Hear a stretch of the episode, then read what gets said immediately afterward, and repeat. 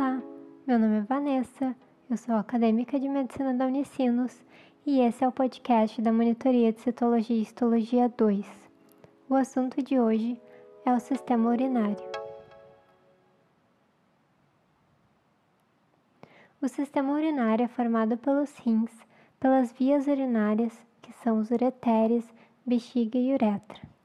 As funções básicas do sistema urinário são a filtração sanguínea, associada à absorção e à secreção de substâncias e à condução da urina ao meio externo.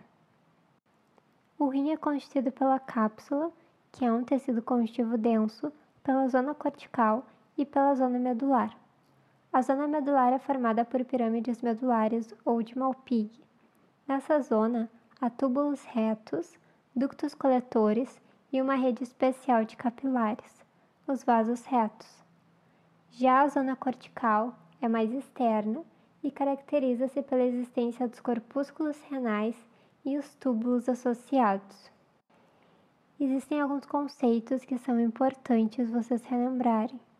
O hilo renal é o local onde entram e saem vasos sanguíneos, entram os nervos e saem os ureteres. Já a pelvis renal é uma porção expandida do ureter em forma de funil. O néfron é a unidade funcional do rim e é formado por um corpúsculo renal e um sistema de túbulos que compreende o túbulo proximal, a alça de Henle e o túbulo distal, sendo este último contínuo com um tubo coletor. Estruturalmente, cada corpúsculo apresenta o polo vascular, por onde entra a arteríola aferente e sai a arteríola eferente, e por um polo urinário, associado ao túbulo contorcido distal. E o corpúsculo é formado pelo glomérulo renal, que é uma rede capilar com células mesangiais e perícitos, e pela cápsula de Bowman, que é constituído por um folheto interno e outro externo. A barreira de filtração é formada pela célula endotelial glomerular, pela membrana basal fundida do endotélio do podócito em três camadas e pelas fendas de filtração, que são prolongamentos dos podócitos. O túbulo contorcido proximal é o primeiro segmento após o corpúsculo e apresenta células epiteliais cuboides com uma luz pequena devido à borda em escova. Existem várias substâncias que são reabsorvidas e eliminadas nesse trajeto, mas é importante saber que aqui cerca de 70% da água, do sódio e do cloreto são reabsorvidos, assim como 100% da glicose e das proteínas. A alça de Henle é a próxima porção e ela entra na zona medular. Dependendo do seu tamanho, ela formará néfrons justamedulares, que são mais longos, ou corticais, que são mais curtos.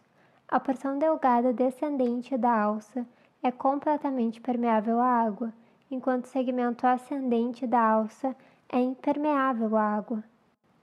O túbulo contorcido distal difere do proximal devido à ausência de borda em escova, células menos acidófilas, células menores e por serem menos frequentes em cortes do córtex renal.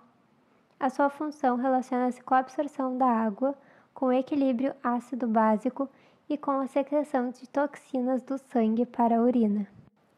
Outro ponto importante é saber que o complexo justaglomerular é localizado próximo ao polo vascular do corpúsculo e é formado pela mácula densa, que é uma célula do túbulo contorcido distal sensível à osmolaridade do fluido tubular, pelas células mesangiais extraglomerulares, que têm função desconhecida, e por células justaglomerulares, que funcionam como sensores da pressão sanguínea, contendo grânulos de renina.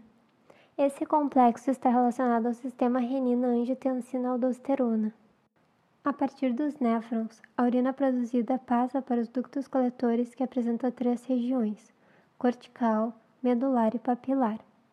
Na região papilar, o túbulo coletor é denominado tubo de Bellini, e ultrafiltrado que percorre a sua luz já é considerado bioquimicamente urina.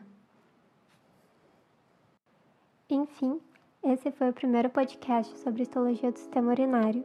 Eu espero que vocês tenham gostado. Qualquer dúvida, por favor, nos chame. Até a próxima!